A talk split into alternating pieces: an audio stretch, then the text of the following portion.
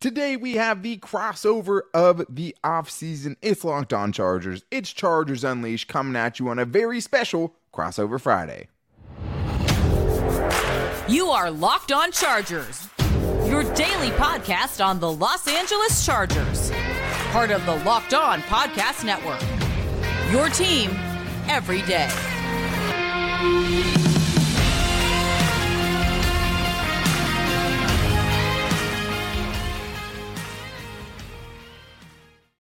What is up, and welcome into the Locked On Chargers podcast. I'm your host, Daniel Wade, joined as always by my co host, David Drogemeyer. And we've been covering the Chargers together now for seven seasons, but this is our fifth season as a host of the Locked On Chargers podcast, bringing you your team every day. Thank you guys, as always, for making this your first listen. And to make sure you never miss the show, go subscribe or follow for free on the Locked On Chargers YouTube channel and listen wherever you get your podcast. Today, it's the Locked On Chargers, Chargers Unleashed crossover Friday. We, we haven't had any crossovers in a while. We are missing them.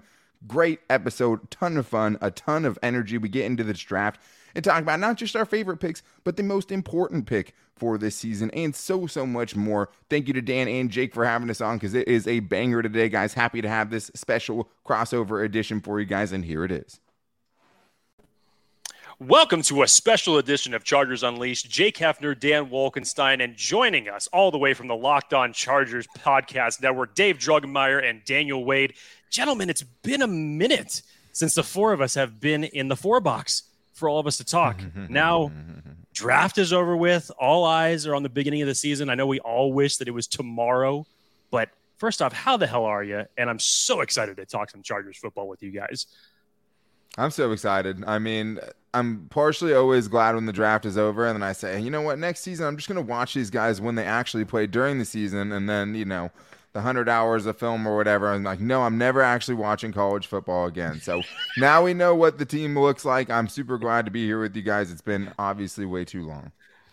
It has been too long, and it's always great to see you guys. Uh, always admire your hustle. I know, obviously, covering the Chargers, it takes a lot of work, and it's always a very interesting uh, situation. But yes, thank God the draft is over. Now we know exactly who the Chargers took, and we know uh, what what the plan is and how they are going to work out this season. So, well, David, we always get to come on after like Daiyan Henley, right? So it's like, oh my God, we, we must be pretty fancy people if we I get mean, to come hey, on man, and follow that guest list. They're rolling out the red carpet for us. I, I'm curious to ask because you guys have brought it up. You know, finally the draft's over, and Wade, as you were talking about, just like, okay, good. I don't have to watch college football more for that one.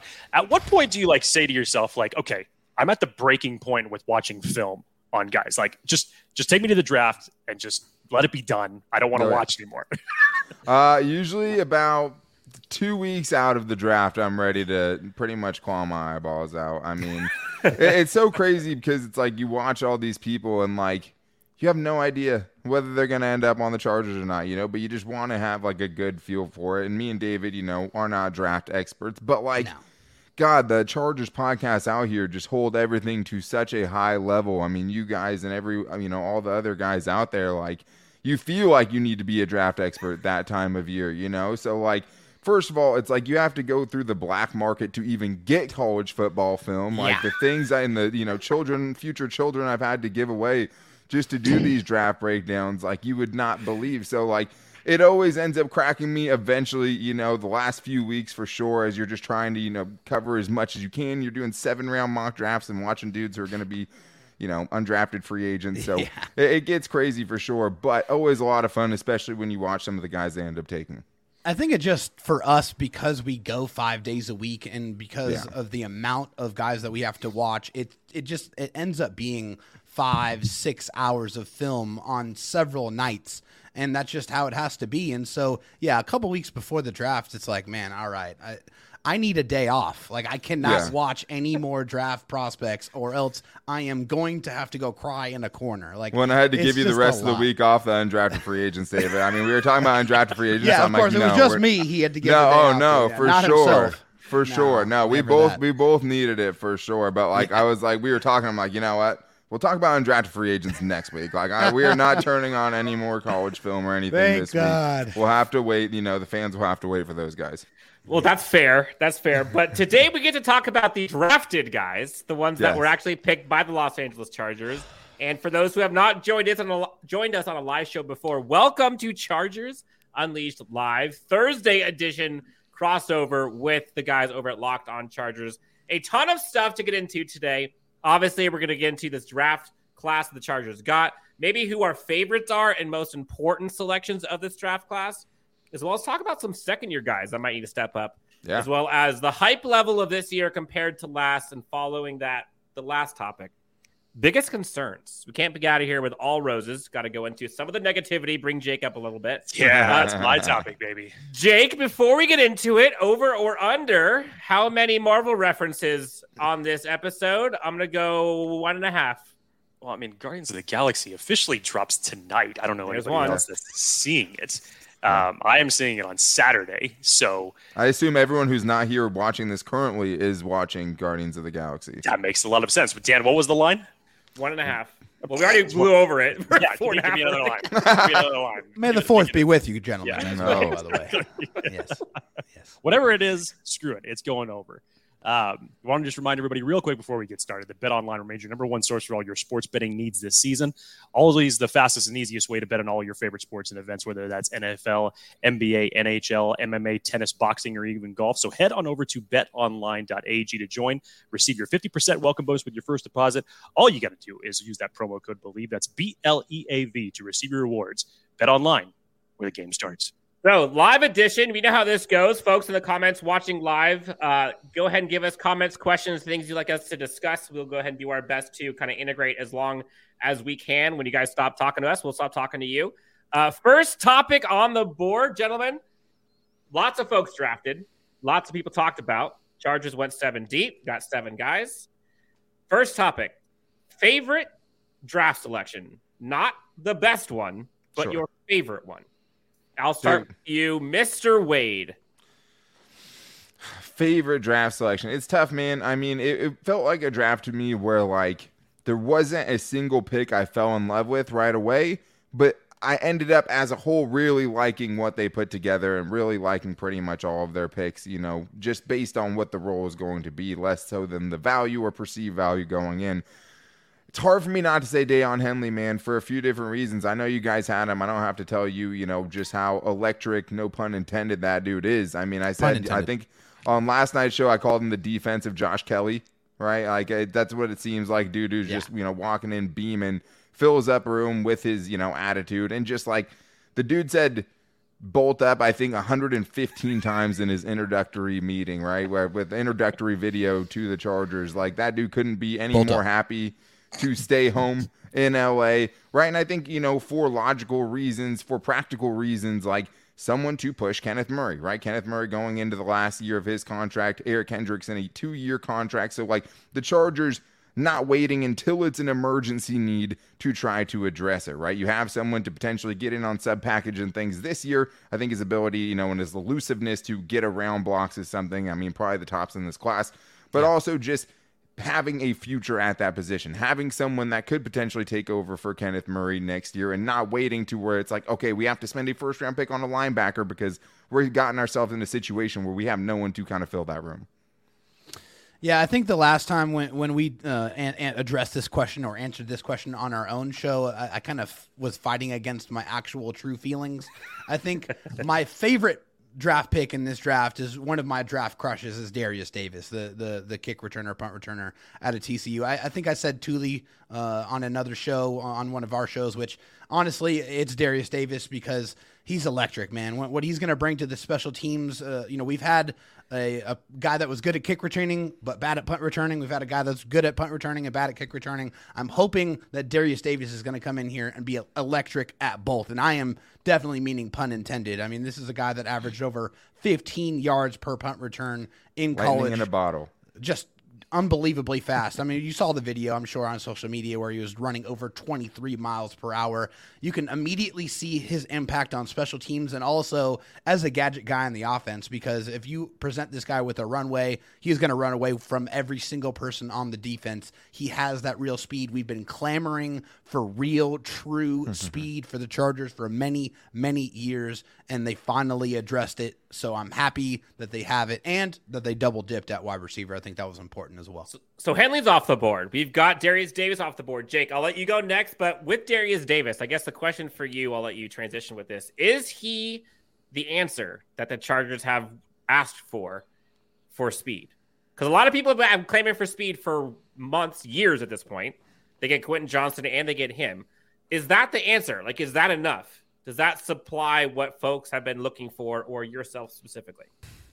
Before we get back to this Locked On Chargers, Chargers Unleashed crossover, I do need to tell you guys about the best protein bar that I've been secretly snacking during this entire crossover episode, and that is Built Bar, the protein bar that tastes like a candy bar. I don't know if you guys have tried their very secret new flavor yet peanut butter puff. Taking a bite of a peanut butter cloud is the best way that I could describe it. And that's the great thing about Built Bars is you're having something that is a little vacation away from your diet. You're biting into a dream. You're biting into what you think you should be able to eat. And you're getting a bar that has only 130 calories for most bars, 4 grams of protein, 4 grams of sugar, and 17 grams of protein. You shouldn't be able to have things that are, you know, flavored snickerdoodle chunk, right? Or cinnamon churro puff on your diet. But with Built Bar, you can get all those things. And now you can even find them at Walmart and Sam's Club. Go pick up a four bar box. Go pick up a 13 bar box that has peanut butter brownie in it. That's one of my favorites for sure. And make sure if you want to, you can still go online and save some money since you listen to this show. Go to builtbar.com, use the promo code LOCKEDON15 to get 15% off your next order. I mean, it's this, it gives you encouragement to know how Brandon Staley used DeAndre Carter last year. You know, he did not come in specifically as a returner. I think that there is actually some belief and some truthfulness behind it that he's going to insert um, Derius Davis into this roster as more of a receiver than just a special teams player. But you go out and you spend your fourth round pick, and like I said earlier this week, that some people may have considered that a reach, but when you take the one of the top kick returners in college last year. And for what he did and what you've been lacking on special teams over the last couple years, you needed some juice in that. So you go out yeah. and you take the guy who ran the fastest 40 time for the receivers at the combine, electric kick return production that he did there at TCU. I think was a fantastic pick. Um, to try, is it is it is it exactly what we need? Obviously, time will tell. But I mean, on paper right now, and I hate to use that phrase. it, it looks it looks good as it stands right now. I so I think that they were Dan to take a word from you. Uh, responsible with those picks. I think they knew what they needed. Um, I think Kellen Moore has an idea of how he's going to integrate everybody here into this offense transition to my favorite pick, it's really a toss up because I know I've talked about Tuli so much. And just as far as the fit goes, the versatility that he brings to this defense, how Brandon Staley is going to use him, I really like the possibilities for that.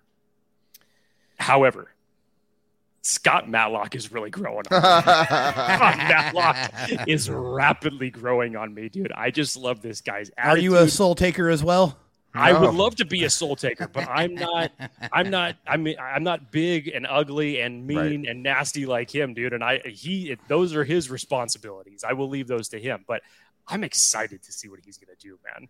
As a rotational piece, you come in, you wear 99, you look like Maxx Crosby's doppelganger. Like I'm ready to see some nastiness in the middle of this defensive line with him, along with uh, Sebastian Joseph Day, with Austin Johnson, with Morgan Fox this could turn out to be a really nasty interior defensive line, and I love it. We have Mark Matlock in the comments. I have to ask: Is Mark at all related to the other? I don't know, better or worse, Scott, Scott Matlock. Mark, let us know in the comments. Are you related, or just is this just a fun name that you guys have? or is he just a, a Mar- or is he just a Matlock Stan? Uh, there we go. What is it? Uh, hey, Stan accounts are welcome here. Uh, you guys took a bunch of them. Honestly, I think for me, since I'm not, I don't want to double up. Tuli Tuipulotu, I think, is one that is probably going to be undervalued at the beginning, but I think is going to be incredibly important for this coming season. We talked about it going into last season, Jake, you and I, and I had said I felt that the edge position was the weakest and most concerning for me in terms of depth. And as soon as one of those two guys, as much as we like Chris Rumph, as much as like the rest of the guys, they're not those two.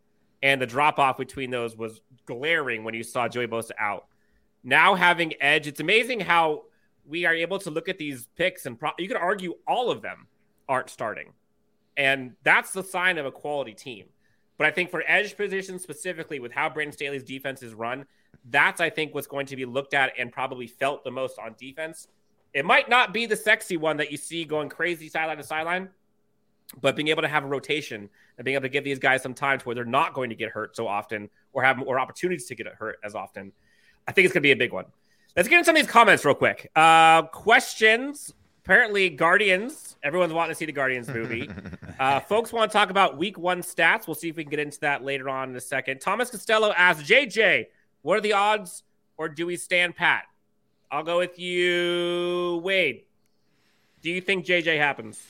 Oh, do I think it happens? Do I want it to happen? Yes. Uh, it's hard, man. I mean, I feel like everything they've put out there is, you know, how much they they like the group they have, but at the end of the day, it's three deep, right? I mean, it's JT Woods, it's Derwin James, and it's Alohi Gilman. I mean, Raheem Layne, very very small sample size. Who knows what he does in training camp, right? But it seems like one of the shallowest positions coming out of the draft that wasn't addressed.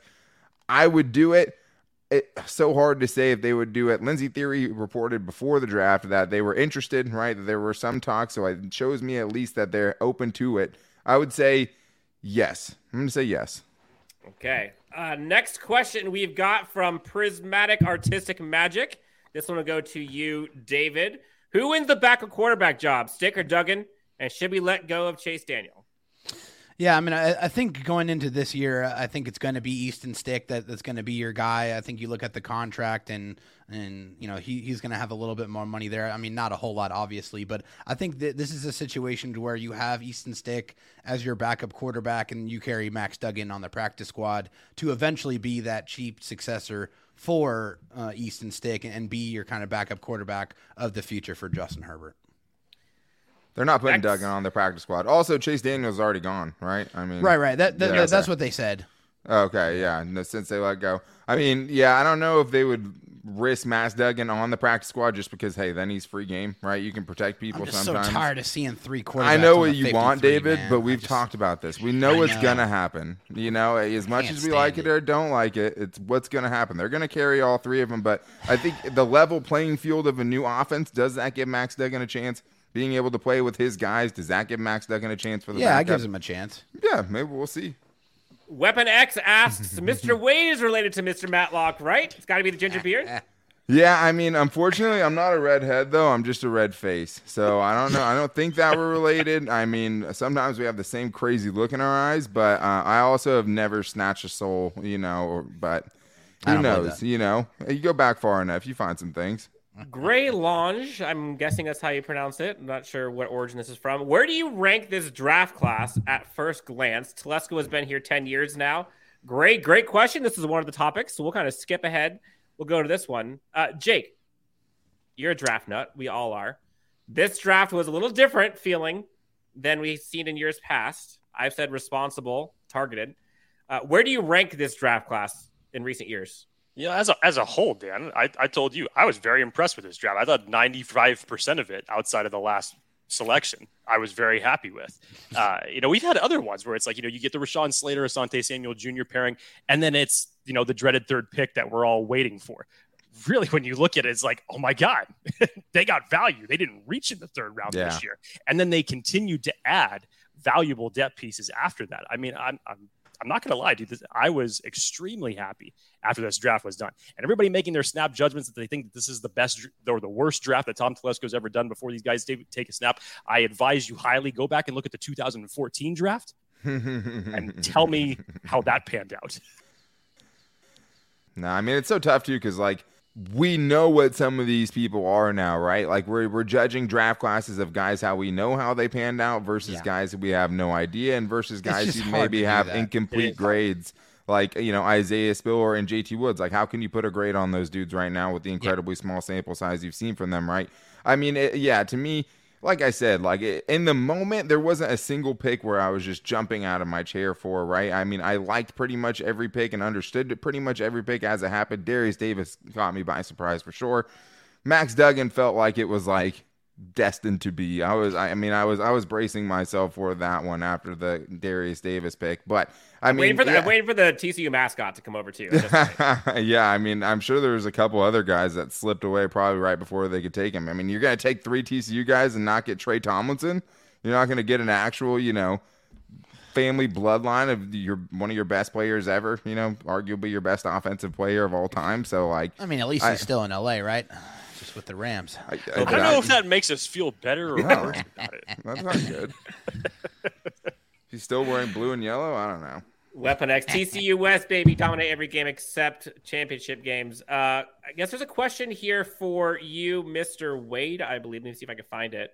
Uh, I have a question. Most likely will happen. Which one of these will most likely happen?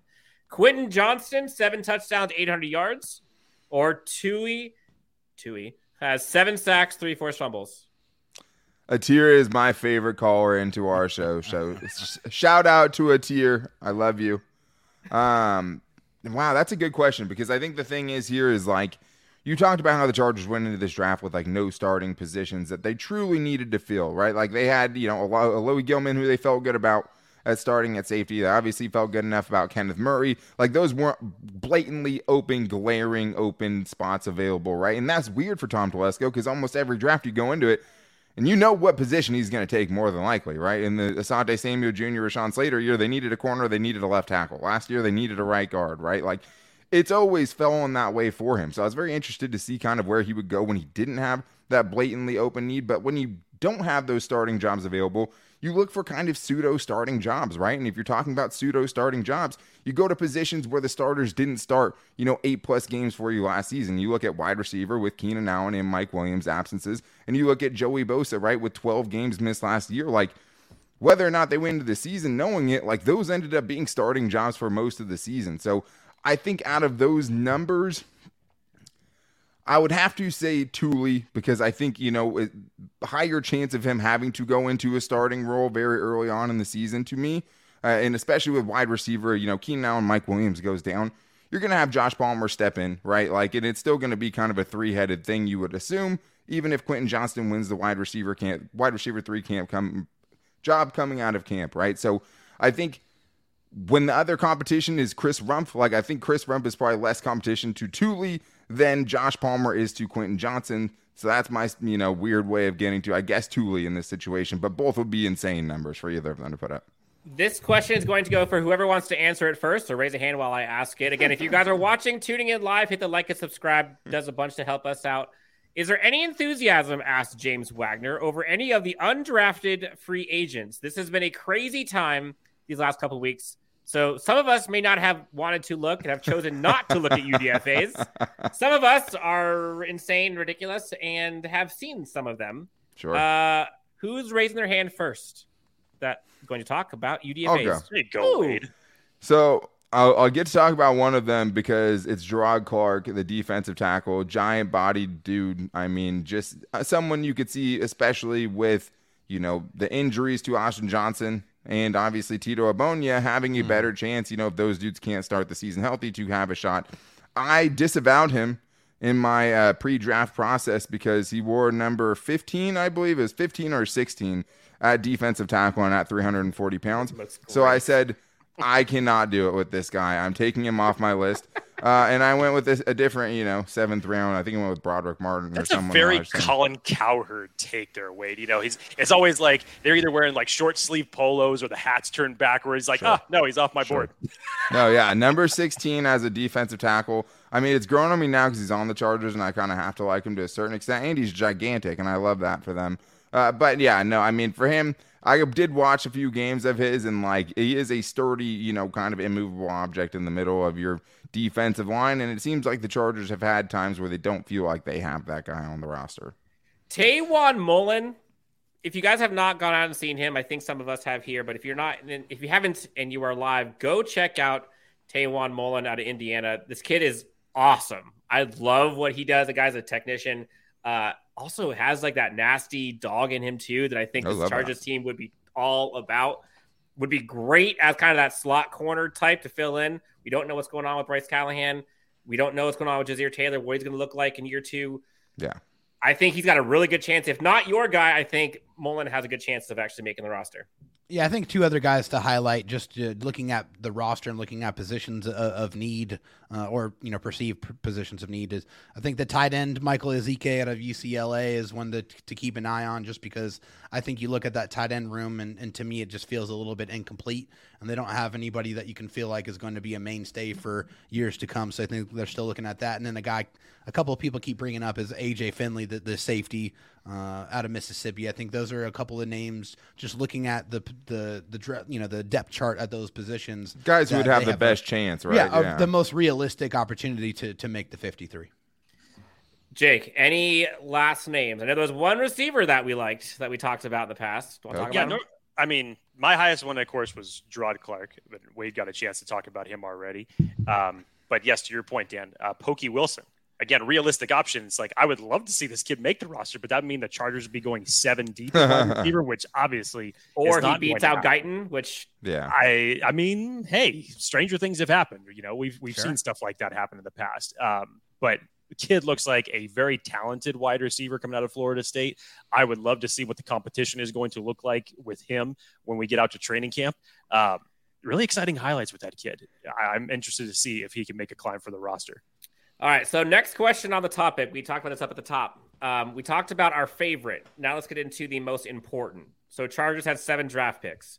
I'll start with you, David. What is the most important draft pick that needs to hit in order for this team to be successful in 2023? Yeah, I mean, I came into this 2023 draft for the Chargers uh, kind of knowing that they need to address at least two to three main positions: wide receiver, edge, and tight end. Okay, they didn't get it. They didn't get a tight end. They did get a wide receiver. I think you know, considering the uh, amount of injuries that the Chargers faced last year with their edge group and the lack of production and the lack of people being able to provide production in you know in Joey Bosa's stead, the most important pick for me was Tuli Tuipulotu because you just can't you know watch what they did last year and think that it's okay not to add to that edge room. You need to have somebody that can stand up a little bit on the outside that can secure the edge. That's not as much of a liability in run support and you want a guy that has some pass rush upside. And, and Tuli had 13 and a half sacks his last year in college football. So he has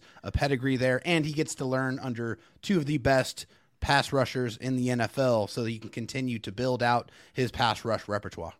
I got to ask, and I'm, this isn't necessarily a pushback, but this might be a counter argument. Yeah. Uh, a lot of people talk about like the idea that, you know, you're in the AFC, specifically AFC West, got to go up against like the juggernauts of the Mahomes and the Burrows and the Allens and all these guys. And the Chargers offense, I think, has been lacking a bit from an explosion standpoint. And so some would say, and I guess you can kind of use one or the other, but Quentin Johnston, I think, might be the one that is the most important because I think it changes this offense the most in a place where the Chargers, we saw the Super Bowl. Like the Eagles scored high 30s, whatever it was, low 40s, they still lost. Mm-hmm. Like the Chargers had to score points. And so yeah. I would argue it might be Quentin Johnston just because without him, we know what that offense looks like. And while and, it's dynamic, it's not explosive. It's not game changing. It's not able to stretch the field like we'd like to see with him.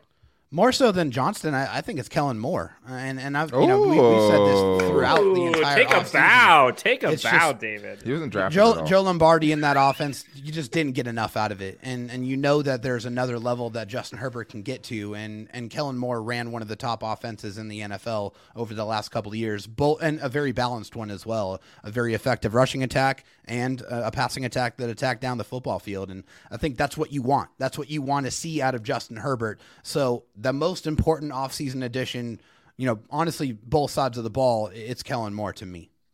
Jake, draft wise, most important is it is it QJ? Is it Tuli or is it other?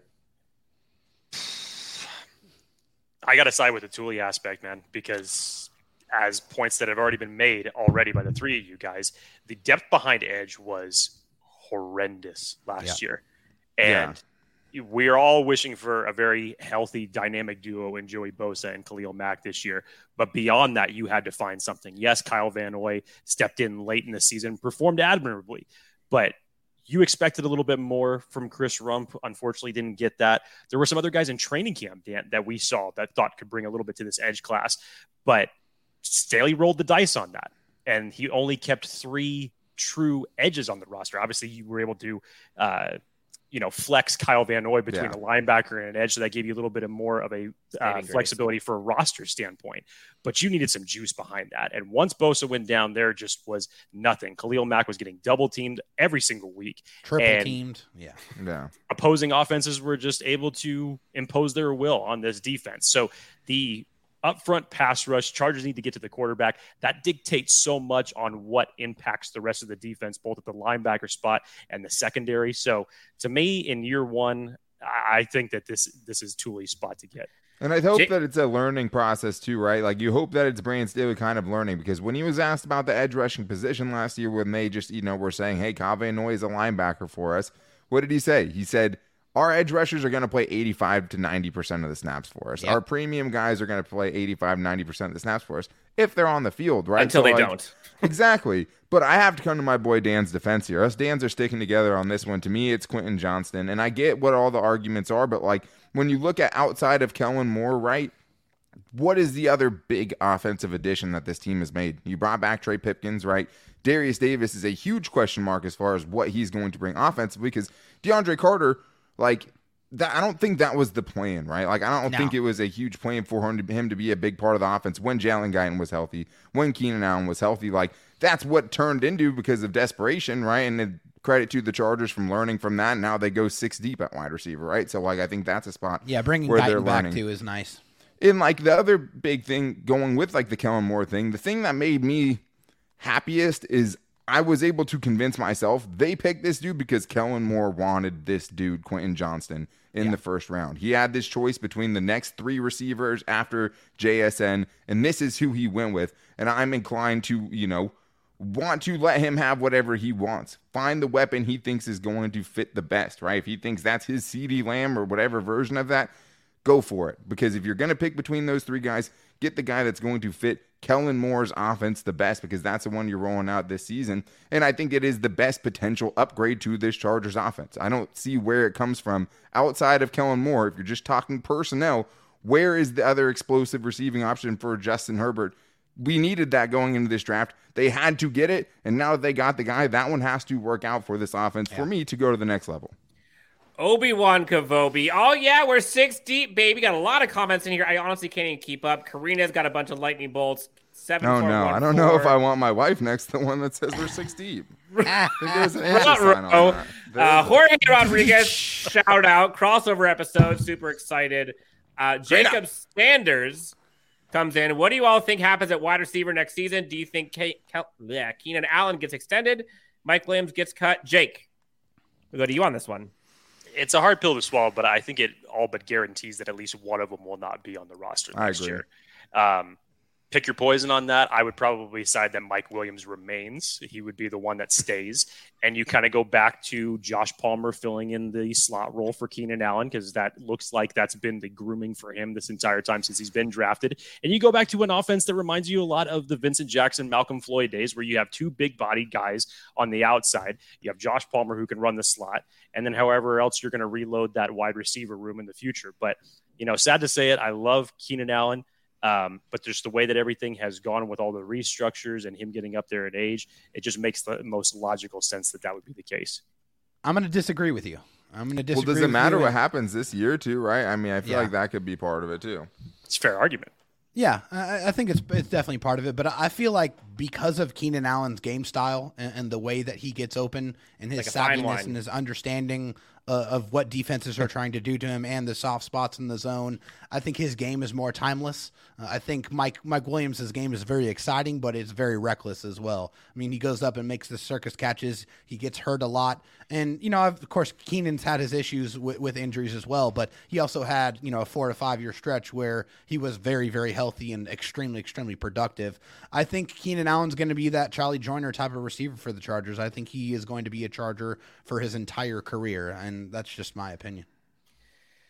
All right. Next question. Kerry Collins comes in. Quite simple. My question is when will any coach let. Herbert cook? D Wade. Now. Is he cooking the season? Yeah, I hope. I mean, I it's interesting, right? Because one, what's the biggest thing that's kind of been circulating Charger social media? And it, I mean, to me, it's probably the Keenan Allen going on Emmanuel Acho show, right? Or he sh- who shall not be named. I guess maybe that's what we call him on this show.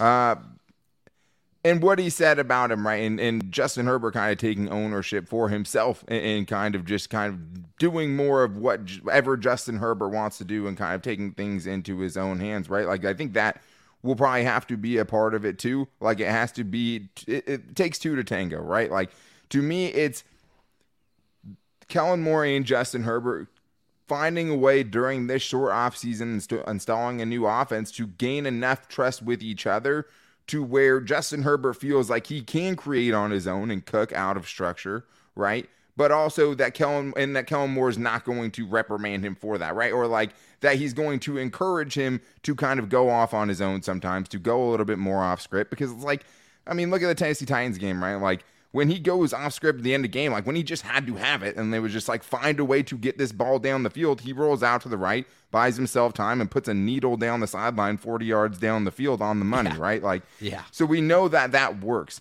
He has to be encouraged to do that though. Like to me, I think Kellen Moore has to as a former quarterback help Justin Herbert want to let Justin Herbert cook, right? Like I think Yeah. he has to coax him a little bit out of that show. And I think Kellen Moore having, you know, really brought Dak Prescott to prominence, right? And really had to kind of nurture him and, and allow him to go make mistakes, which Dak Prescott made many last year, right? Obviously, Dak Prescott last year was not afraid to make mistakes. He was throwing picks all over the field. Now he has Justin Herbert. Can he coax him a little bit? Can he bring him out of his show and let him know, hey, I'm going to give you the best ways for me, you know, how I think you should be able to succeed. But some of it just has to be you and being the special kind of player that you are. and fight fight against the processor too because you know we've heard it a, a bunch of times justin herbert is such a high you know fun- functioning processor that you know sometimes he sees somebody open and says oh i'm just going to take that that's six to seven yards we're good there we're going to keep things moving you got to try to you know say hey justin take that extra beat take that chance down the football field. You have some of the rarest arm talent in the National Football League. Trust it. You have the ability to make those crazy throws. You just have to have that confidence to just say, hey, I'm going to st- stay in there one more second and I'm going to let it rip. We're gonna go a little rapid fire here. Three questions back to back. I'll each I'll ask each of you one of these. All right, here we go. Without further ado, Marcus, Jake, I'll give you this one. Who do you think will fill in at slot corner this season? And I will use a metric. Who will have the most receptions? Third most, I should say, this year. On piggybacking Oh, on slot corner. question- Slot corner. Oh, I'm sorry. I thought it was slot wide Slot receiver. I'm sorry. So Just like, kidding, Marcus. Just kidding. We're talking about slot wide receiver. Then we'll go to your question. Uh, slot corner. I mean, as it stands right now, I mean, I would love to see Bryce Callahan back with this team, but it sounds like as of this very moment, Brandon Staley might have a lot of trust in Ja'Sir Taylor filling that position right now. So it's his job as it stands right now until someone proves otherwise. All right, let's just pretend I could read. So now I'll ask a question that I made up. Jake, who gets the third most receptions as a receiver on this Chargers team? Third most receptions on this team as a Charger. Oh. This is a this is a tricky one. There are levels to this. There are levels to this. You know, I would have said in Lombardi's offense last year, even with this Ekeler. this personnel group that we had right now, that that was a great, that was a great answer. That was actually where my mind was going. It was between Allen and Ekeler. But we're talking about this offense with with Kellen Moore, obviously you you would expect the running game to be a lot better. You would expect these downfield throws to come a lot more. Dare Tough I one. say? Dare I say Josh Palmer? Dare I say Josh Palmer? Third, third. Dare I say Josh Palmer? Wow. Wow, wow, wow, wow, wow. David, I'll let you rebuttal. Uh, who's number three at wide receiver in catches? I, I can see Josh Palmer being that guy just because you, you, know if, if anybody No. get if anybody gets hurt, I mean I, I think you automatically go Keenan and Mike being one and two, but I think that's where it really gets interesting with Quentin Johnston into the mix here. I think we all know what Jalen Guyton's role in, in this offense is. He's going to you know stretch the field and and go deep, and I, I feel like his route running has gotten better. But I think I'm going to go with Quentin Johnston. I, I think that you know the, Kellen John uh, Kellen Moore picked. Quentin Johnston or had a hand in picking Quentin Johnston because, you know, like Daniel said, he already had a role in mind for what he was going to look like in his offense and how he was going to utilize him. So I think they're going to want to get him involved and get him comfortable and get him going. So I'm going to go with QJ. Rapid Jake, fire, this is, David. This is Rapid right up your alley. This is right up your alley. Jake, true or false? Moore will be Chargers head coach in 2024. What say you? Then somebody True or better false? You tell got me, one word. One word. Somebody true better false? tell me whether or not the Chargers are making the playoffs. Which, if they do, which we expect them to do, and they better, then Staley's the head coach next year. Is that the bar? Is that the bar What? right now? Hang on, take it back. They win a playoff game. They win a you go. playoff game. Sorry, let me correct myself. False. All right. false, false, false, false, false. I, I, I see this all the time. It pops up in our comments all the time. Will Kellen Moore be the Chargers head coach? Like, I don't understand the process of when that happens. Like you could probably go back to like the 60s AFL and find a coach that took over, right, a head coach's job as an offensive coordinator, but like this is not the regular. Like people are usually package deals first of all. Like if a new guy even comes in for Brandon Staley next year, he probably gets his own offensive coordinator, right? If they're that bad. But the thing is, is if Kellen Moore, how is Kellen Moore going to show that he's so good that he should be the Chargers head coach, but have the Chargers do bad enough or poorly enough? For them to right, like to not make the playoffs or something like that. Like if the And- if Kellen Moore comes in and their offense is a juggernaut, like and, and then they're not going to win games. So like I don't know, I I I I don't see how that could possibly catch ever twenty happen. two. Well, and it's the Tom Telesco of it all too. I mean, if the GM is still here, I mean that's a, a big part of this. I mean, who knows? You Everybody's you gone. might not not have an, a, a head coach or a defensive coordinator off. I mean, you might have to replace the entire staff. So I think there's just a lot that goes into that. Kellen Moore could be a head coach for a team Sure, next year. Oh, yeah, if the Chargers yes. offense do Sure. does well. Definitely. Yes. absolutely. Yes. David, Thomas Costello asks, few spots we needed depth. Are we happy with the tight end room? No, I'm not happy with the tight end room. Uh, I've already said this. I, I- I feel like you know I, I like the potential of the room, but that's all it's, it's really been for me. I mean, Gerald Everett had a, a decent year. I want to see more out of Donald Parham, and unfortunately, Tre' McKitty needs to show me some things because last year was a down year for him. So, uh, no, I don't. I don't feel good about it. I don't feel like there's uh, enough depth there, and I don't know if there's en- enough you know players that we can say are going to be able to establish that relationship long term with Justin Herbert. I'm higher on I'm higher on Gerald Everett than I think a lot of people are, and I think there's uncapped potential there with him. Would I like to see more? That's more? the thing with Gerald Everett, though, man. There's always more untapped potential. And he's There's more. always un- gotten better. Sure, and he has gotten incrementally, incrementally. Yes. I like. he's only I got like one year Gerald left on the Everett, too. too. Is the future of tight end on the Chargers roster right now? better. No. No, see that's it That's right there. something you felt like you might be able to find in this draft, right? Like not only someone that could, you know, you know, everyone wants to talk about first year production, like for the long game, right? To go to what I was saying earlier, like you're going to get to a spot next year where you're going to have Tre' McKitty going into his final year, right? Gerald Everett's going to be a free agent. Donald Parham's going to, you know, who knows? like truly, who knows what we're going to see? Like is Donald Parham going to do enough in this his fourth season to make you forget about all the other three seasons for you to say, hey, this guy is the guy for the long haul? Like seems unlikely, and I think that's the bummer of this draft. And we're going to get to that, right? Like, what are you feeling? What do you feel like you're missing still after the draft? Tight end was definitely one of the top things on my list because, like, I get it. You couldn't fill every need, right? You couldn't help both sides in the trenches and get, you know, a tight end and a receiver and edge rusher, right? Yeah. It would have been very unlikely. But I don't think the future is in that room right now. So and it's hard to know kind of what you're going to get from every guy outside of Gerald Everett in that room. Jake. you can't be happy with it, man. There's just there's so many question marks as it relates to this tight end group, and we knew going into this draft that it was a huge priority for this team to bolster that group with someone with u- unique, dynamic blocking yet receiving talent. And this was the class to do it in. People were saying this was the Yeah. deepest tight end class that they had seen in years. Everybody was predicting it, and it And Tom Telesco said that too. exactly. He was Yeah. the one position that he actually went in depth in during his press conference was tight end. And just like the year before, when everybody thought that the Chargers were going to go out and get speed at wide receiver, it didn't happen. So they hoodwinked us again. And you know, who knows how the draft that draft room was working and um, what the board was looking like at that point in time Sure. as far as what their priorities are. We'll never know. I guess you But- just couldn't find tight ends that were good enough at blocking and receiving. Well, I mean, the other thing is, is they, they, yeah, blocking and receiving. I, I ran right over that joke. I'm sorry. I'm sorry, guys. David made a good joke. David, you want to do it again? No, no. No, it's too late. Uh, the time already passed. You're No, I know. I totally Moving ran on. it over. I, I, I apologize.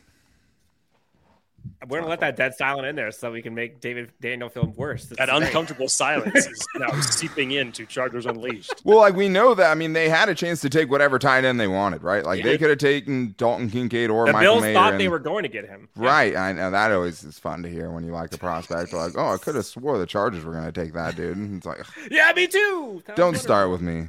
Trade up if you wanted him that bad. yeah.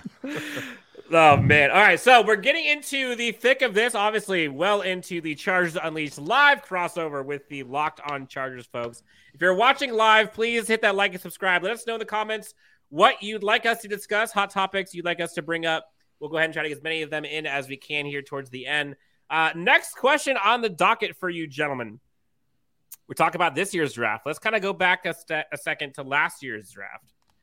Which second year player needs to improve the most, or whose improvement is most important to this Chargers team? So, in context, like we're talking about, like a Zion Johnson, does he need to prove the most?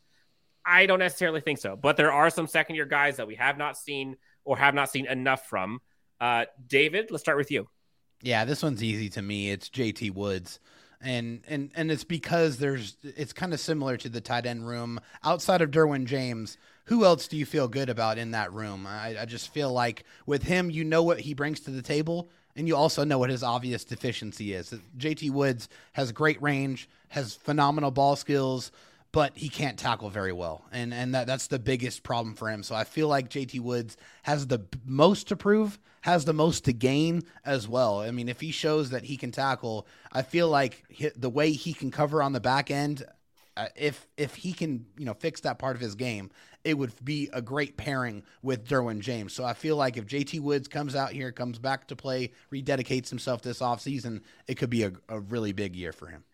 Jake, we have a lot of folks talking Woods here, but we also got another name here. Obi Wan Kavobi has Isaiah Spiller as the one who needs to show out the most. Jake, which one needs more? You know, normally I would agree with with David on this, and I only say preface this because the Chargers totally just passing on getting a DB when we know that Brandon Staley covets his DBs to me just leads me to believe that there has to be a plan to yeah. sign John Johnson. Like there yeah. has to be one. So in that circumstance, just thinking that that's what's going to happen.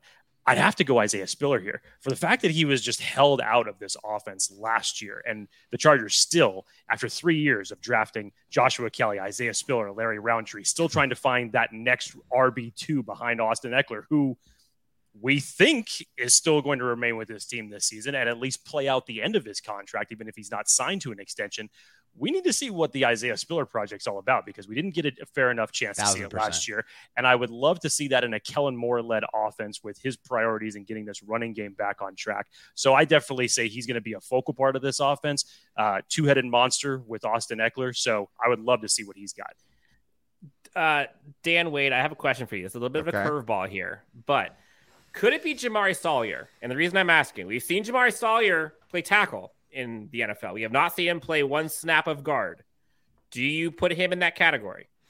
No, I mean I think Isaiah Spiller and JT Woods are in a category, and the only dude that might push that category, honestly, is Ja'Sir Taylor to me. I mean, I think that's the one where it's like right now you're going into this season with, I mean, JC Jackson's uncertainty, right? Patellar tendon, like who knows how that's going to happen or when he's going to be able to come back. You're just trusting that Ja'Sir Taylor is going to be your starting slot, and like I loved what I saw from him. I think the dude gave up nine touchdowns his last season in the NCAA, right? And like came into the NFL and looked like, you know, one of their most ready rookies to get on the field. So like even with that, like at the end of the season, there were times when teams found where he was at and picked on it. In that playoff games. Yeah.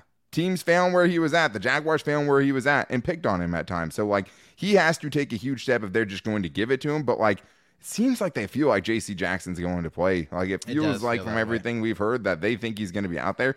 And in that case, are you going to Sante Samuel Jr. in the slot? But I think with Jamaree Salyer, like this is the great thing, guys. Like obviously for this year, you need him to be a great, you know, starting right guard for you. Like you need him to be the guy at that position because if not him, then it's Brenden Jaimes, you know, who knows. It seems like they've been trying to hide that dude for three seasons. if not that, then maybe it's Jordan McFadden who's coming yep. in as a rookie. So I think the Jordan McFadden pick is another reason why you feel better about the guard situation and the backup guard situation. But like, Dan, I talked about this literally last night. Like, the very worst case scenario, right, with Jamaree Salyer, if he's terrible at guard, if he's worse than Matt Feiler, both those seem seem, seem highly unlikely, right? It feels like you're going to get an upgrade almost no matter what at that position with most of that season from Matt Feiler. You have like an elite swing tackle. Like you have a, a tackle as your swing tackle, right? Which is a, t- a position people want to talk about all the time. They have their swing tackle. It's Jamaree Salyer to me. And when you have oh, that yeah. dude as a sixth round pick, for three more years on a rookie contract. Like, there's just literally no way that the Jamaree Salyer pick can go bad at this point. Like, you got a guy in the sixth round who's going to give you some kind of value no matter what. And realistically, they may have two swing tackles. We don't know what Jordan McFadden looks like, but like that might be the answer there too. Where I asked at the beginning of the season, I would love to have this offensive line go seven deep. And it seems like right now they're six deep for sure. I should say five deep, six deep, hopefully with McFadden. After that, that's where the questions start. And I don't know, but again, it, Rome wasn't built in a day. Got to figure that out. Uh, how, I guess on that note, you mentioned JC Jackson. How bullish are we on JC Jackson? Do we feel, I mean, all this stuff is looking great, way ahead of schedule from what I've seen. Yeah. Like, what should fans be expecting? Like, should they s- expect him week 10? Should they expect him training camp? Like, somewhere in between? Like, what do you guys predict? Well, they're saying he's going to be ready for training camp, or they're optimistic that he's going to be ready for training camp. That's basically crazy. what That that's seems basically what crazy. Tom Telesco has Seems said. crazy. I think you def with an injury of this nature, which is extremely severe, you have to temper your expectations. You got to let him come along. He needs to get his confidence back. He needs to feel like he can go out there and perform without any fear of pain. Because I think that's what it is overcoming most injuries, right? It's like, when am I going to mentally feel good enough to go out there and just unleash it to be able to just play my game, not have to think about it, can go out there and play fast. I think you just need to give him some time to show that. I, I think, you know, hopefully he's ready to play, but you just don't know what version of JC Jackson you're going to be getting after that very serious injury. Does this team have an athletic trainer? Can we answer that first? I'd like Do they to know. have a new athletic trainer yet? Because I haven't seen that news I roll across anything. the roll across the scroll. I mean, it's so tough because it's not just about the patellar tendon injury, which you've seen, you know, has really hindered athletes going forward, or at least there are a lot of cases of athletes not being the same dude after an, a really serious injury like the one that JC Jackson had, right? And then you also have to couple that, Dan, with the fact that when he was on the field, he wasn't good for the Chargers, right? Like he got benched for Michael Davis. Like I was as optimistic as anyone else after watching him and what he did last year at training camp. Yeah. That this dude was going to fit right in. He looked great. He was, you know, telling Justin Herbert that Justin Herbert doesn't want to throw his way at training camp because he was afraid to get picked then. off, right? Like that's how good that dude was up until the weird, you know, ankle heel surgery, whatever, and like whatever that was. sure, like a weird, obvious, like growth of some sort, like just something that could only happen to the Chargers, right? Their CB one they just paid all this money for is now, you know, have getting a growth removed that didn't stop him from having 17 interceptions the two seasons prior to that one. So like that's the hard thing that's coupled with this is not just when he can come back, but like can he come back? Can he start again? And can he actually look like the player he was before when he was with Bill Belichick in New England? Like that's a lot of layers to that. Now we got to get we got two more topics here. One is going to be more in the positive nature. One is going to be more in the negative nature. Uh, Jake, I will let you decide. Positive first or negative? Why would you give it to him? You know what he's gonna pick. Right. I mean, knowing him, You know, actually, you know, what, it- you know what? I'm going to say this. We'll end it on a very lighthearted note. So Okay. go, go ahead and give me the, the negative one. first. Smart man. All right. So everything's all peaches and cream, all roses. Uh, there are some concerns. We've talked about the tight end position being a level of concern for us. Let's talk about concerns moving forward between now and week one. Dan Wade, start with you. So I mean, there's different ways you could attack this. If you're talking positionally, for me, it's tight end, and then it's safety, and then it's corner. I, I think three positions where you have the biggest question marks that you did not go and address, right? Like at least at linebacker, you can say, okay, well, let's see what Daiyan Henley, right? At Yeah. least with the defensive line, you're like, well, I don't want to stand across from Scott Matlock, so maybe they're okay there, right? But like those three positions to me are the ones that I'm most concerned about. And like, you know, maybe once I finally crack into these undrafted free agents, I'll feel a little bit better about it. But at the same time, like if we're talking about not positionally and not just because of the draft, like it, maybe it's not well. Can the defense be good enough to keep up with what Kellen Moore's offense is going to do, right? Can the defense just be good enough to not spoil what we hope to see and the improvements we hope to see from this Chargers offense? Because I get the Matt Money Smith theory, right? Add as much as you can to your offense and make teams try to play catch up and keep up with you, right? Because you're going to have to do it anyways. You see the Eagles go and smoke the best defense in the league with the 49ers, only to get their second best defense in the league, the Eagles, smoked by the Chiefs, right? So I see where the league is going. Can this defense do enough in these games, stay healthy enough? Can this be the year Brandon Staley's defense? Can it, you know, translate from that four game winning streak enough to kind of give this team a legitimate chance to not just be a great offense, but a great team? David, I'm going to ask you this question before you go to yours. Uh, what is good enough for the defense, statistics wise? Like, what where do they need to be? Yeah, I mean, I, I think it's hopefully just a, a run defense that's a minimum middle of the pack. I, I would be Well, yeah. happy Something. about. I mean, that would be phenomenal. I, I think I'll take that. just the last couple of years, every single team came in saying, I know I can run the football against the Chargers. I am going to impose my will, and there's nothing they can do about it. And when you can run that effectively, your play action game is so much more effective because those boxes are going to be light. Then they're going to be heavy when you get ran all over. Then you're going to get hit over the top with the play action. So I just need to get some better production out of that rush defense. If you got a Joey Bosa and a Khalil Mack that plays 10, 12 games, your run defense is going to be much better just by itself with what he is able, with what those guys are able to do against the run and as pass rushers getting after the quarterback. I just think, man, just give me middle of the pack run defense and I will be a very happy camper. Jake, I know there's a laundry list. Let's hear it. It's the defense for me, Dan. It is, dude. It comes back to it. I understand everything that looks like it's set up right now for the offense very, very well. You can go out and you can execute a nice plan. But it's just every time that the Chargers felt like they did something positive last year, it's just like, okay, let's see if we can hold this lead now. Nope. The team would go right back down and make it look easy and put it up on the board where the Chargers literally had to just get into shootouts, even if they were yeah. even if they were short games that felt like that. Um, but I'm interested to know that Derek Ansley should be rolling the clips as Drugmeyer was talking about. I would be roll. I would have a sizzle reel of every 40 yard rip that that opposing offensive players ran against my defense, and that would be the first thing I'd be playing in training camp because you know you know Sebastian Joseph Day and Austin Johnson and all those guys are going to watch that and say we got to be better at the run defense, and that was one of the biggest hindrances of this team throughout the entirety of the year. Even when the defense looked good, man, I mean, even in their best, even in their best game performance against Miami last year on both sides of the ball, still, it's just you look at the Colts game and even so many damn inconsistencies, even some flashes in the Rams game, inconsistencies on defense, and ultimately, even after a five turnover performance in against Jacksonville in the playoffs, you still couldn't fix it. So you got to, yeah, you really have to fix that, Dan, in my opinion, hmm. because I know as, as we talked about, the AFC conference in general is a murder's row of quarterbacks. You have to figure out a way because you're not going to be able to outscore them all. So, how are you going to figure out a way to stop some of them?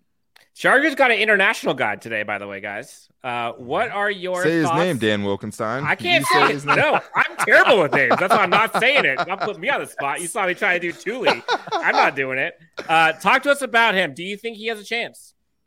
I mean, I think if you're going to go to an NFL team, go to the team that has one of the longest storied traditions of keeping undrafted free agents. Go to the team that kept Storm Norton and Donna Parham from the XFL, right? I mean, the craziest thing is, is like now that Jerrod Clark's in the room, now you got crazy ass Scott Matlock in the room. Like, that looks like it's going to be an incredibly heated training camp battle. Not even to talk about Christopher Hinton and you know David Moa, guys who were getting snaps at the end of the season last year.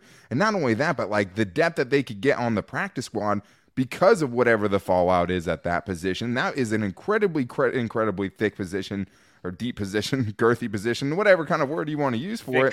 But I girthy is his favorite I, word, by the way. I, I mean, that's yeah, on this show too, huh? That's, that's I mean, our shows as well. Yeah, I mean, uh, you know, I'm a girthy guy, so like, I think if he can find his way onto the practice squad, like, I think that's a huge win. I'll definitely be rooting for him for sure. And it's at least a position group where there's some uncertainty there. Austin yes. Johnson recovering from a major injury, Tito Ogbonnia recovering from a major injury. So you got to look at the opportunity uh, and that you know, like that, like Dan said about the free agents and you know just the amazing storied tradition that we have there. Uh, you know, being Chargers fans, He's huge. The Chargers organization, like the defensive line, is a position group where you know if you're good enough, you could crack the 53 or you know make the uh, the practice squad. So yeah, there's I'm a chance do, there. I'm gonna do my best here. Is it? I'm gonna butcher this. Is it Basil Okoye? I think you're pretty close there. I yeah. feel like the Okoye part, like we've seen enough Okoyes in the yeah. NFL to feel good about that one, right? So yeah. I feel like that's good. I'm gonna go with Basil. Basil. Ooh, that sounds better. That sounds better.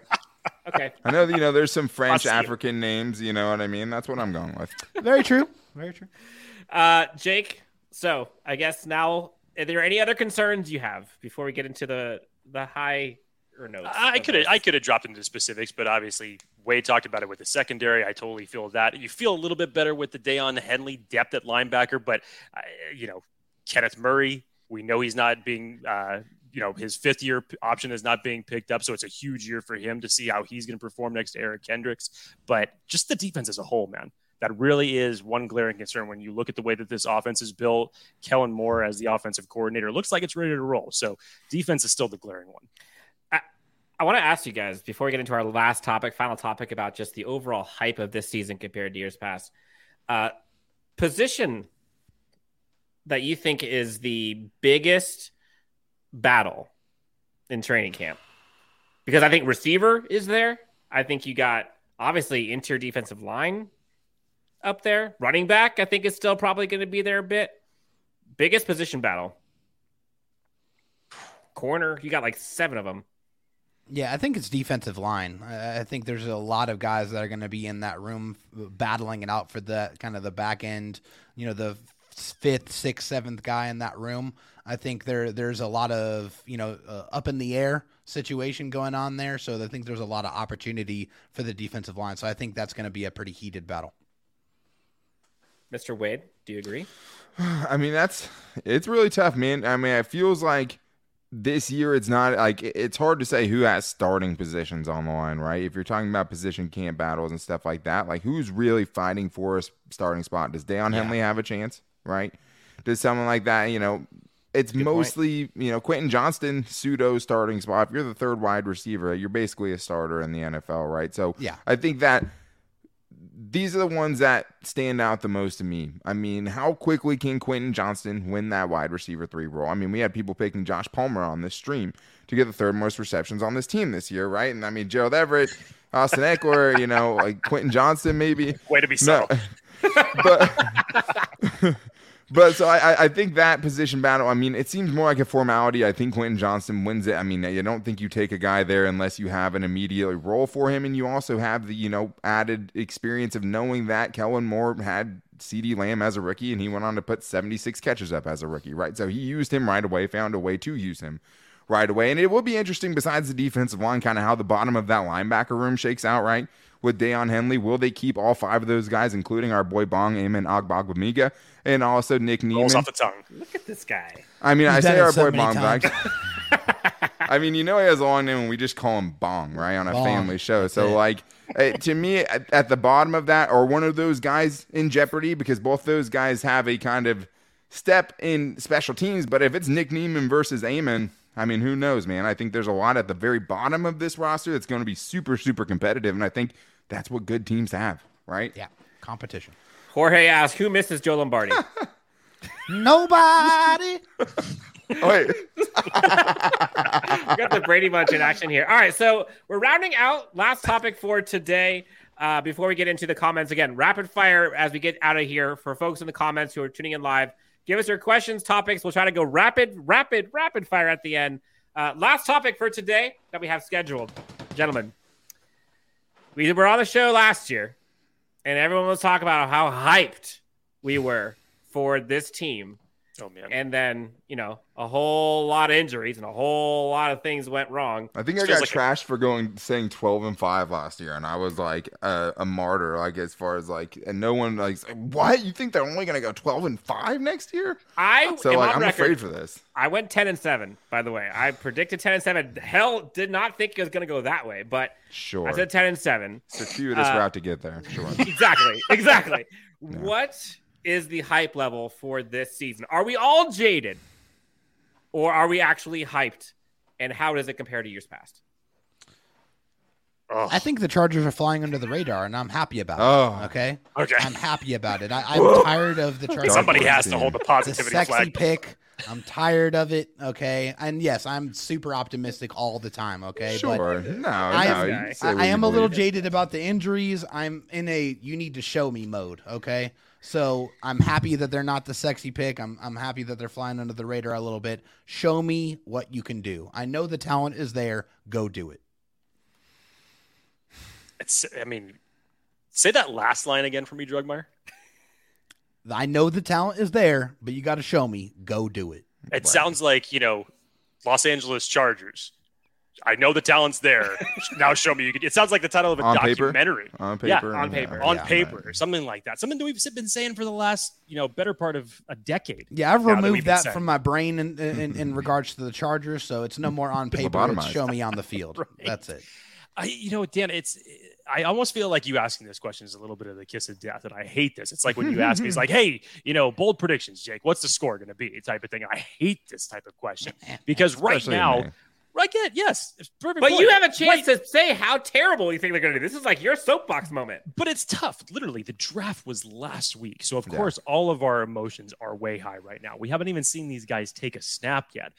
But I mean, it, and it's and it's hard even now to not escape the on paper Yeah. you know agenda here. But if mm-hmm. we were to say that if if health is on their side and for what we believe that Kellen Moore is going to do to this offense because it was a severe hindrance to this team the last 2 years, you have to feel somewhat optimistic for it. So eh, and again, we're talking about a tough AFC West conference. We can't say it's going to be just a cakewalk and the Chargers are going to be able to score all these points against everybody. So I'll tell you what, Dan, I'll even I'll go one game better than I had predicted last year.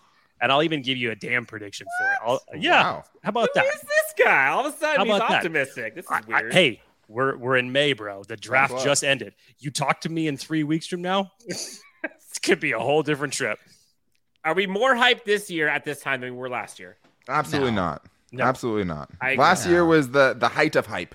Yeah. Right. I mean, it was the The money three- was being spent. Tom Oh, yeah. Telesco had lost his mind. We're signing all these guys left eight and right. draft picks, the most cap space in the NFL. They won the offseason last year. And I think that's where I would somewhat agree with David on this as far as flying under the radar is like that was the maximum hype they could get, right? And I think the lack of hype this year is because we're seeing almost the same squad with very very key differences right like kellen moore is a huge addition in my opinion right I, I you know quentin johnston could be really really big for this team but like for the most part they're running it back right they're restructuring they're Yeah. keeping the core guys together and they're running it back so last year they were the hype team i think there's less hype going into this year but there's zero doubt in my mind that the Chargers should absolutely be a better football team than they were last year, and that banged up team went ten and seven. So Yep. I'm hyped.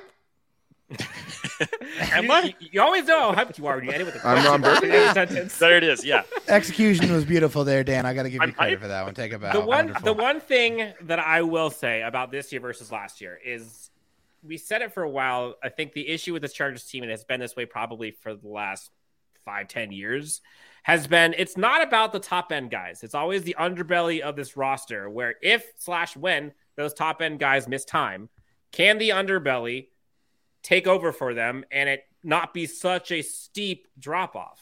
And unfortunately, the answer last year was no. This year, this whole entire draft looked like it was targeted for the underbelly of this team. That was Yeah. not the case Sure. last year or years past or last year in free agency. All the guys Yeah. we got were starting guys. Uh, Yeah. Jamaree Salyer, Ja'Sir Taylor would probably beg to differ, though.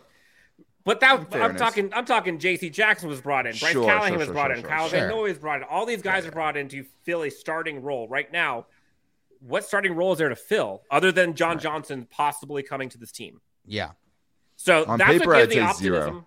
Mhm. Oh, Why is- go again. someone, hey, someone in the comments, shout out to one of your, you know, one of our listeners, one of our viewers, who said, "How many Super Bowls have the Chargers won on paper?" And my answer to that would be, "They're the New England Patriots of on paper Super Bowls."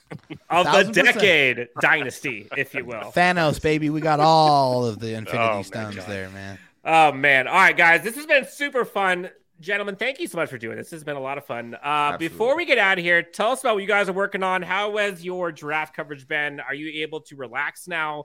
What's new for you guys coming up? Well, I mean, thank God the draft coverage is over. We will be talking about undrafted free agents late, but better late than never. But hey, man, we have we have a lot of stuff. We're every day, you know, wherever you get your podcast and on YouTube, and you know, this is the time where we start really having to get into the nitty gritty of what we are going to talk about. And I think that's when a lot of the weirdness comes out, and sometimes leads to the best shows for us. So a lot to get into for sure, and a really, really exciting season, right? I think you know, besides Jake, we're all pretty hyped about the Chargers right now. So, I, I you know, a lot to be excited about. indulge in as much Chargers content as you possibly can. Just truly throw yourself into it. There's so much good content out there, so many good content creators in this community. And I'm just, you know, really proud of you guys and, and like how much you guys have grown during the process of when we knew you. David, I mean, Dan Wolkenstein was watching me run 40 yard dashes at SoFi Stadium only a couple of seasons ago. Like, I pulled my hammy doing that. oh, yeah, we all did. We all did that day. You know, I, I ran like a 5 2 flat. It was fine. But that's not the point. The point is, I'm really proud of you guys. I appreciate you having us on the show. And I mean, man. I think there's going to be lots and lots of content for you guys to all dive into during this offseason. It's a, it's a very exciting time, I, I think, to be a Chargers fan. Dan Wade running the girthy 5240. David, what's up with you? Yeah, well, hey, I mean, just like just like Dan said, man, we're we're every single day, Monday through Friday. So you know, we're gonna be cranking out the off-season content. We're gonna be looking at position groups. We're gonna be looking at hopefully a John Johnson signing. I mean, we're going to be covering everything. So rookie minicamp, you name it, whatever happens with the Chargers, it will be talked about on the Locked On Chargers. Podcast. How much lighter do you feel, dude? Now that you're that clean shaven face and that beard's gone. Bro, it's so funny because every single time I shave my face, there's at least two to three comments that say, "Who is one? Where the hell is the beard at? right? And who is this guy? Did you get a new host? I'm like, and also man. that you've lost weight though. You get yeah, that which, comment a lot now. That's a good one to get, which is awesome. But yeah. I, am I'm, I'm here to tell you that I haven't lost. I'm gonna say, is it true? Don't tell anyone that at all. Don't tell okay? anyone that. I appreciate it. It's wonderful, but I have not lost any weight. Not well, you look be- you look beautiful. Uh, I agree. Jorge Rodriguez in the comments. I don't know how Locked On posts episodes every day. You guys get real creative. If you guys do not follow and subscribe to the Locked On Chargers, they have so many fun topics, so many interesting discussions. They do fan questions as well. They do mailbags, I think, every week, guys. Yeah. Um, it's hard to do five shows a week and have new, fresh content. And these guys do it in spades. They've been covering the charge, what, for eight eight seasons now? Eight seasons now. Yeah, we're about to go into our eighth. Yeah, Holy long time. Most people just aren't built that way. Most technically, people you guys are legally married then.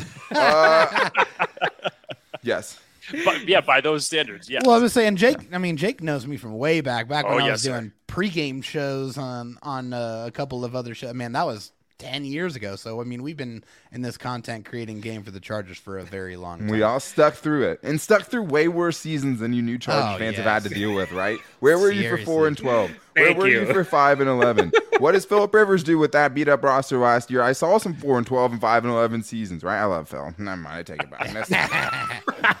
He's my you can find you can find the guys over at Locked On Chargers on podcast on YouTube. Please go check them out. Help them support them.